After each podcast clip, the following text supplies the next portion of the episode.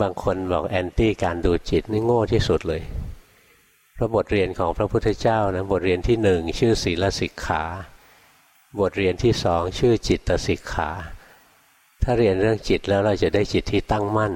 เพื่อจะเอาไปใช้ในบทเรียนที่สามคือปัญญาสิกขานะบางทีพูดมักง่ายว่าศีลสมาธิปัญญา ศีลสมาธิปัญญานั้นเป็นผล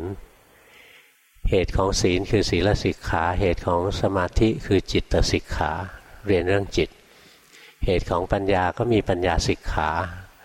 เจริญปัญญารู้วิธีเจริญปัญญาแล้วลงมือเจริญปัญญาก็จะได้ปัญญามา บางทีไม่รู้ว่าอะไรเป็นเหตุอะไรเป็นผลพูดเราก็มั่วๆก็คิดว่าต้องไปนั่งสมาธิเพราะจะได้มีศีลสมาธิปัญญา หารู้ไหมว่าสมาธิได้มาจากการเรียนเรื่องจิต จิตสิกขานั่นแหละทำให้เราได้สมาธิสองชนิด เรารู้เลยว่าถ้าจิตเราสงบอยู่ในอารมณ์เดียว เราได้สมาธิชนิดพักผ่อน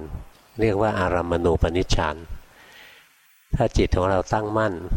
รู้ตื่นเบิกบาน อันเนื่องมาจากเรารู้ทันจิตที่ไหลไป